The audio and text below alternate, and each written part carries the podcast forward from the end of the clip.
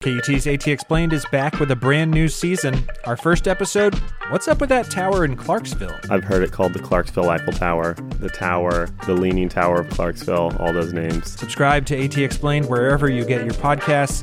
And don't forget our next ATXplained live show at the Paramount Theater on April 3rd. Brand new stories told live on stage.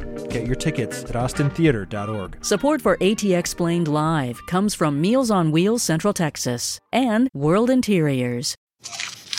From KUT and KUTX Studios.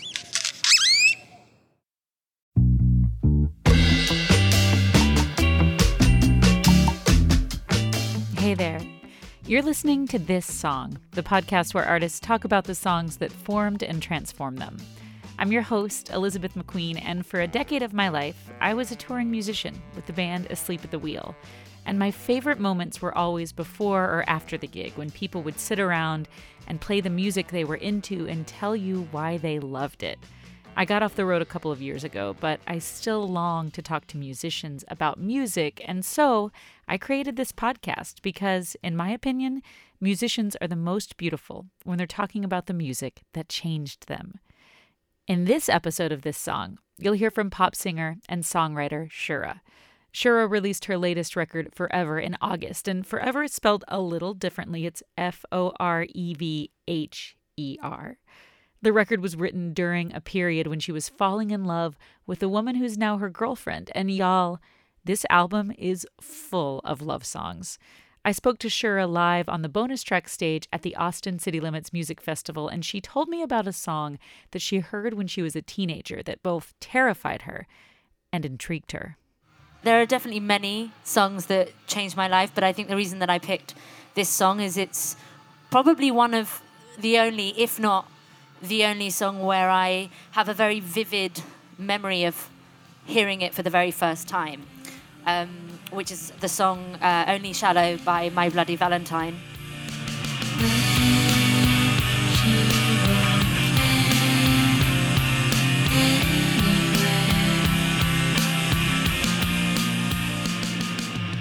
So my first job that I ever had was uh, working in a record store on a on a Saturday uh, when I wasn't at school, and one of the guys who worked in the record store put on Loveless, and um, it starts with that song, and it starts with this kind of snare, and then what I can only describe as the most terrifying wall of sound that I'd ever heard in my life, um, and I was really truly frightened.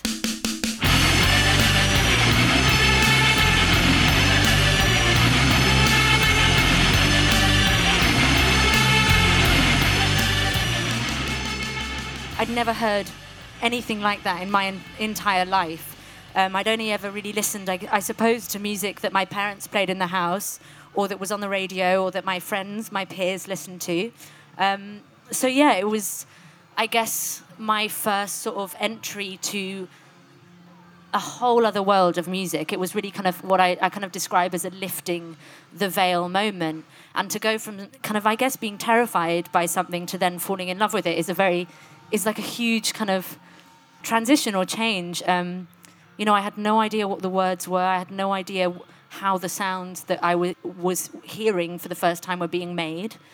Yeah, and we kind of we listened to the whole record, obviously, in in, in the store. But that moment, I really just sort of sort of remember just this this feeling of kind of fear and also just, I guess, the word awe. You know, fear and amazement.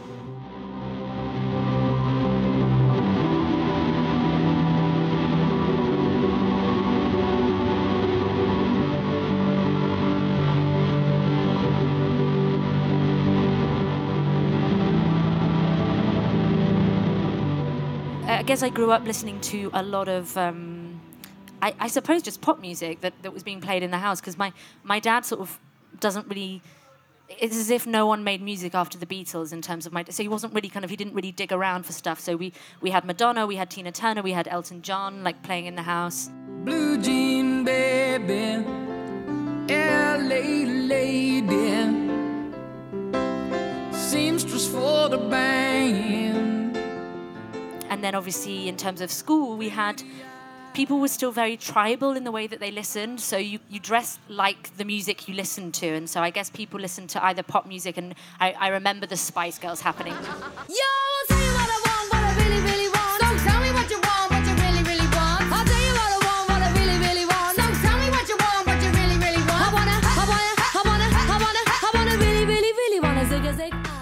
people listening to punk pop and like Blink 182 and all that. And, and, and, and I never really felt like any of these. I didn't feel kind of represented by anything that I was. I mean, I liked it because everyone else did, but it wasn't. It wasn't anything that I discovered myself. And I say that kind of knowing that obviously I didn't discover my Bloody Valentine. Someone else put it on and and it scared the shit out of me. and I was like, what, what is this? I need more. Like, I can't believe that this sort of music is made by, by human beings. Um, so yeah, it was just, it was just what was on the radio. Can you like go a little deeper into what about that music terrified you? You said there was like this wall of sound, but like Well, it's so, it's so loud. It was so loud. I, I, I didn't understand how it was made. I, d- I didn't know what was going on, and I couldn't hear what they were saying. Or, but it was it was strangely beautiful at the same time. Um, and it does. I mean, that record just starts with Like it just starts with these like these these snare sounds, and you're like, holy shit! Like what is what is going on? Where am I? Who am I? Um, and it, I think it's just yeah, it's so loud, and it and it's so kind of but, but somehow delicate. I think that's what was strange. I d- I didn't understand how something could be this kind of like wall, wall of sound, just like hitting you, but then really melodically beautiful. It was it was kind of ethereal and and foreign to me, and really exciting, really exciting.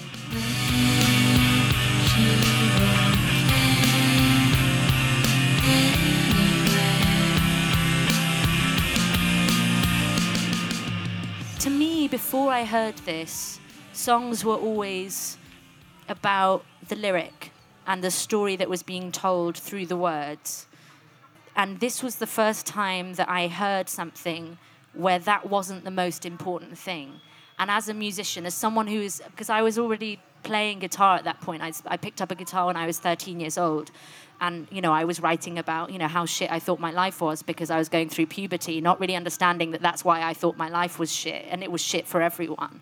Yeah, so to go through that that experience of understanding or being shown that what you're saying isn't doesn't always have to be the most important thing was quite exciting and i and, you know and i also say this being a person who lyrics are really important to what i do but it's still sort of nice to know that it doesn't have to be Yeah. Yeah. So at the time, you'd said that the music that you had been listening to, like your parents' music, the music of your friends, that wasn't really, you didn't really see yourself yeah in that music. When you heard the My Bloody Valentine song, Only Shallow, Mm. did you start to kind of like see yourself too? Yeah, well, so I guess to uh, like a little bit of background on me, you know, I'm I was 16 at the time, discovering my sexuality, realizing that I was a gay woman, um, and and kind of like it sounds silly now to to say I felt like I was becoming an adult then because as an adult now I'd be like, well, I was definitely not a grown up, but but that that discovery and that the, the the start of the process of I guess discovering music that wasn't fed to me by other people was, a, I guess, uh, one of my first moments of, of adulthood. It, it felt like that way. Pop music, there wasn't anything that I really could identify with in a, in a lot of it. Obviously, that artists like Madonna, you know, have hugely inspired kind of me now.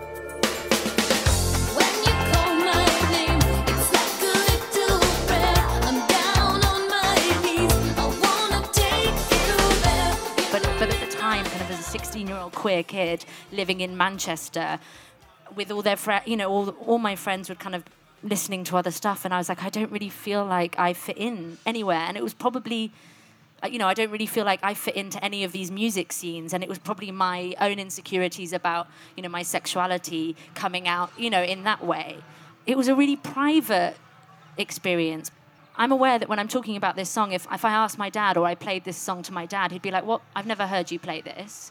I wasn't playing it at home on, on speakers really loud. It was something I was listening to on a Discman. It was like soundtracking my me getting ready to go to school, like an all girls school, and, and, and kind of feeling out of place and, and kind of almost comforting me in that feeling of feeling out of place. And that, oh, clearly there's other people that feel maybe like they don't fit in Like somehow. In, the world, these people exist, and when I listen to this music, I'm reminded of this, and I Yeah. can like use it as a some armor to go into this Yeah. into school? Uh, it's armor to go into school and also made me feel badass. So for 20 minutes on the way to school, I felt like a, a rock star. But as soon as I got there, I was like, oh, I'm definitely not. Like, oh, this is really awkward. Like, help. Did it change? You were I mean, you were making music at the time. You were writing some songs about how upset you were about life. Yeah, I think that one of my, my uh, top hits was this song called Bored. I'm Yeah. so bored. Did you ever record that song? Yeah. Oh my god, I'd I'm love never to hear sharing it it. Oh. but did it did hearing that music change the way that you approached music at all? Absolutely. I think it triggered a kind of a phase in my life that my dad would describe as me being allergic to the idea of a chorus. um, so I I remember him saying to me like when are you going to write when are you going to write a chorus again, Shu? And I I became I guess it it's what got me interested in production. Because I didn't understand these these sounds, but I knew that they were made somehow. And I I had a laptop, I had GarageBand, I had a guitar, I had a four track, and I just started, um, I guess, experimenting and layering, and I became very interested in the idea of um, no longer writing a, like a strict verse chorus verse chorus structure, and just kind of going, well, how can I, how can I use the the few instruments I have to make something that doesn't sound like I've made it with with the instruments that I've had how can I use my voice as a as a kind of instrument rather than a, a storytelling? Like, how can it not just be a storytelling device? How can the sound of the voice Yeah. tell as much as the words? kind Yeah. of thing. Oh, how interesting! And it's so interesting that your dad that you went through a phase where your dad said you were incapable of writing a chorus because you write great choruses now. yeah, yeah. So, so did there was there like a coming back around to making like more structured Yeah. pop music then? Yeah, well, I think that I think my allergy to the cho- chorus was one, you know, inspired by I guess discovering, you know, those kind of bands and also um, electronic music and uh, and that was so tied into like to puberty, to being to being that age and wanting to kind of rebel against, I guess, what I felt like was mainstream. And also because music was so tribal, so you couldn't, you weren't allowed to like pop music and indie music and like grunge or it's so sad to me to think that that was the case but it really was like you you listened to one genre and that was it unless you're like queer and then you would also be like okay i'm just going to google like lesbian musicians and you'd be like oh tegan and sara great okay i can listen to them uh, but i think the older that i've got the more i've relaxed about the idea of genre and i haven't felt and, and kind of rediscovered or re-fell in love with pop music. Like I remember kind of like five, six years ago where I finally felt like I could say I, I love Mariah Carey and no one would like judge me.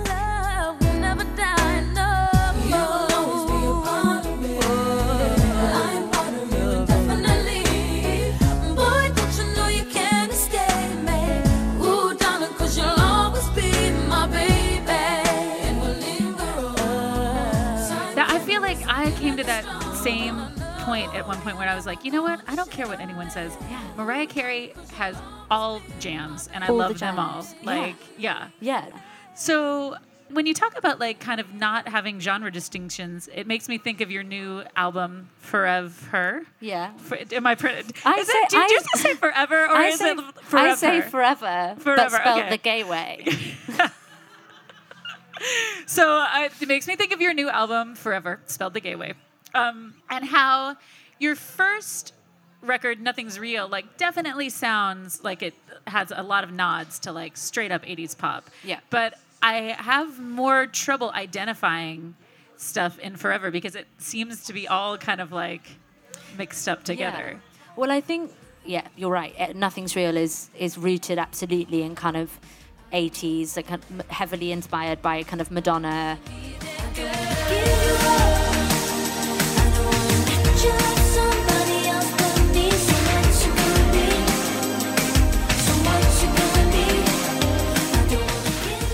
With this record, I, I kind of said that I wanted to go further back in time and further forward in time simultaneously, which sort of means I kind of end up like this. and and then a lot to I'm in the middle of making it. I'm like, fuck, what am I doing? Sorry, I keep swearing. Um, but I guess I wanted the palette, the sonic palette of the record to be different because I didn't want to kind of make the same thing twice but less good because I've already done the best I could do with what I did, if that makes sense. Um, and I was really drawn to, I guess, the the piano in in a way that I had been allergic to maybe on the first record. Um, and it was partly because I was falling in love and listening to a lot of soul records and listening to a lot of music where piano was a, a big feature and going, God, this sounds so great. And it's so nice that it's just, it's like the most original of all the instruments almost. It's kind of the classic songwriting. That's where you start. You start on a piano. And if the song works on a piano, it's going to work whatever else you put on it. a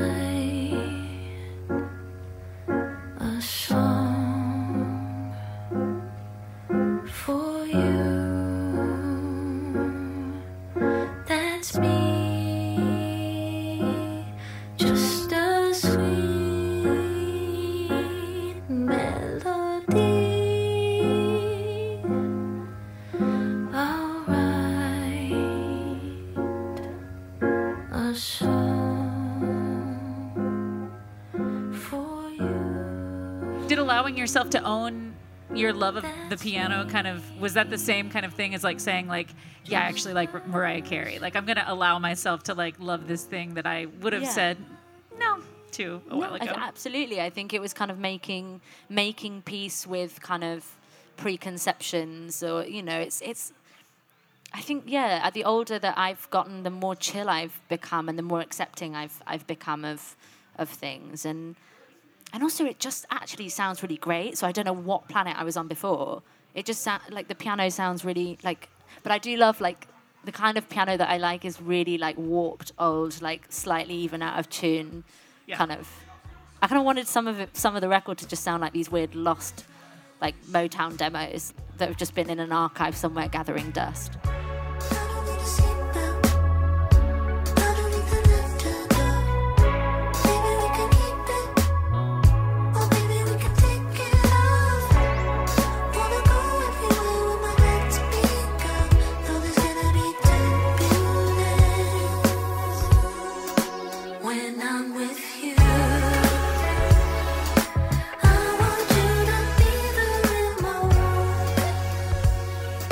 That's an amazing image Yeah. one of the things you talked about when you talked about the My Bloody Valentine song was that it was you were hearing that song at a time when you were starting to understand yourself as queer Yeah. um, you've always been an out artist, but this record you use gendered pronouns. Like you're, it's very much like, Super gay.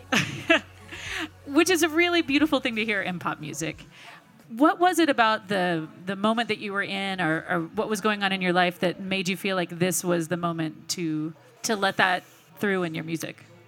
Well, I think the difference between my first record and this record is that this record is about one singular relationship, whereas the first one was about a couple of different unsuccessful attempts at a relationship.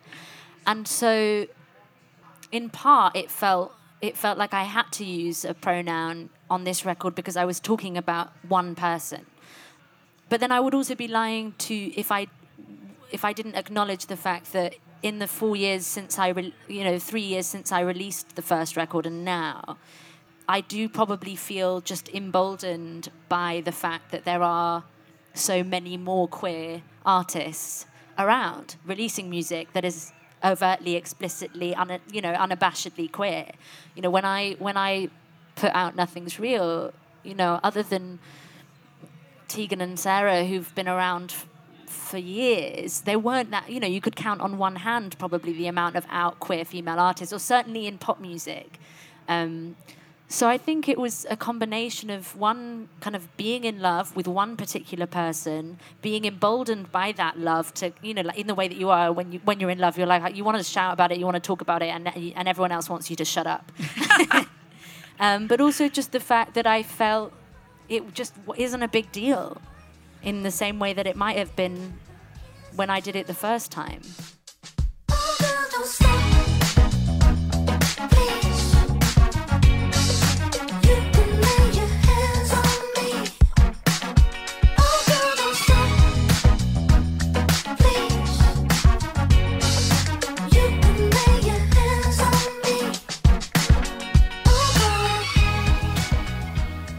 There's just kind of a larger, safer space to do that in. Uh, yeah, absolutely. And and and I mean, it was also a creative choice because I, as I was writing the record, I was discovering that it was going to be a record about this this singular love story, and and it was kind of spurred by a conversation that I'd had with. Um, some of my queer friends about how in the past when we'd listen to pop music we would just in- inadvertently flip the pronouns in our heads to apply to us. Um, so you know if someone was singing about a he i'd just in my head sing she. Like or i wouldn't even necessarily s- sing it. It would just it would that that would that would automatically happen in my in my brain that flip. And i was i suppose just curious if i could write essentially what is in many ways a very classic just record about love like just and and use gender pronouns that are queer because I'm obviously a woman. Um, and would the opposite be true? Could could a straight person listen to it and would they just flip the pronoun themselves, or would they just it just not matter to them? Or I guess I'm asking that question too. So it's yeah, a few different reasons. Right on. And I have to ask, it's this record is pretty much all love songs. There is one very sad song, which is a love song, called Tommy, which is also about death, but it's also Yeah. about love.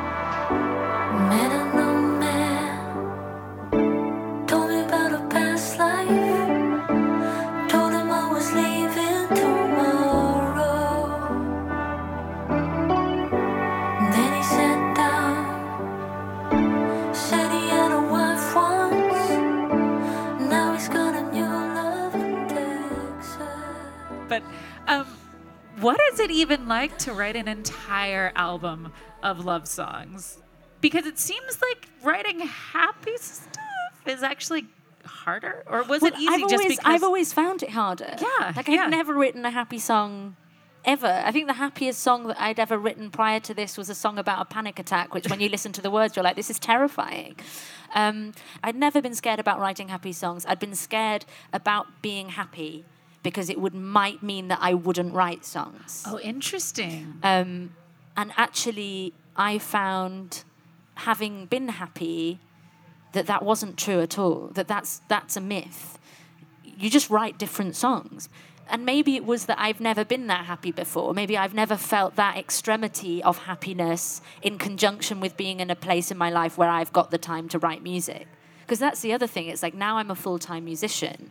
In the past, you know, when I was 15, 16, I was at school all day and then I would just write songs at the weekend. Or when I had a norm, you know, like a nine to five, I would take holiday, like time off work and go into a studio. Um, so maybe I just never, my life had never aligned in that way for me to have the time and the space to write and be happy.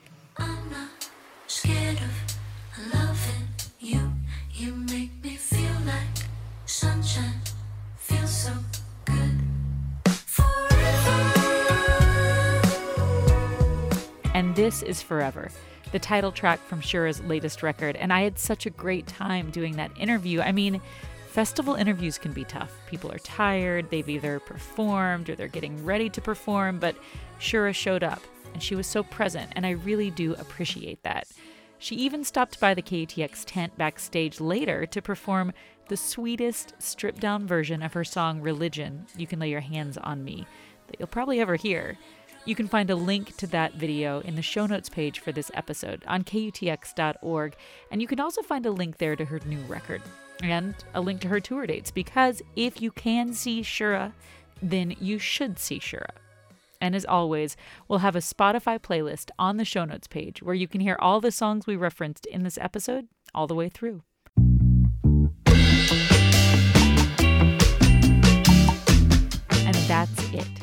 You've come to the end of another episode of This Song. This song is a production of KUTX 98.9 in Austin, Texas. This episode was produced by Art Levy and me, Elizabeth McQueen. This interview was edited by the amazing Nadia Hamdan. She did a great job. Thanks to Deidre Gott and Peter Babb and Todd Callahan for all they do for this podcast. And yes, it is true. Our theme song is Mahout by Austin's own Hard Proof. Right on. Thanks for listening. Talk to you next time.